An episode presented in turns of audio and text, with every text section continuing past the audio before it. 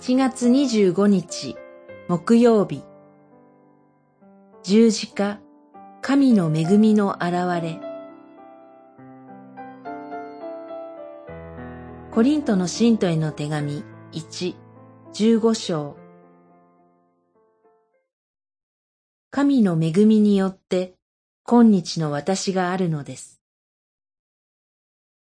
しかし働いたのは実は私ではなく、私と共にある神の恵みなのです。15章10節。実節に神の恵みという表現が3回使われています。動詞の恵むを国語辞書で引くと、情けをかける、かわいそうに思って金や物を与える、神明会とあります。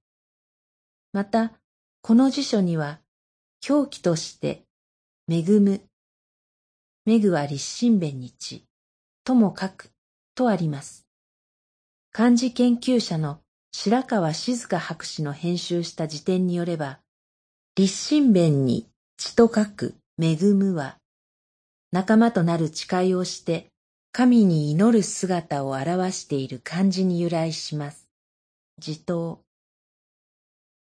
最も大切な福音が書いてある15章の文脈で、この漢字の成り立ちを思い巡らすと、この漢字が十字架に貼り付けにされた主イエスの見姿と重なってきます。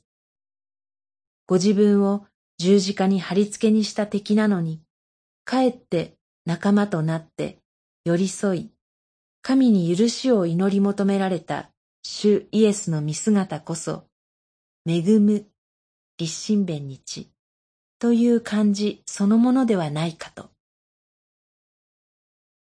主なる神は、私たち罪人をかわいそうに思って独り子イエスをお与えになったのではありません。高き天におられるままで恵んでくださるのでもありません。実節でパウロは、私と共にある神の恵みと言っています。神の恵みは共にあり、仲間となって寄り添います。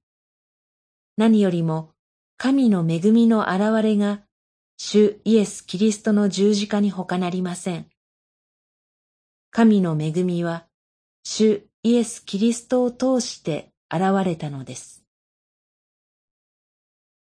祈り。天の父よ、あなたの豊かな恵みにより、今日の私があることを感謝します。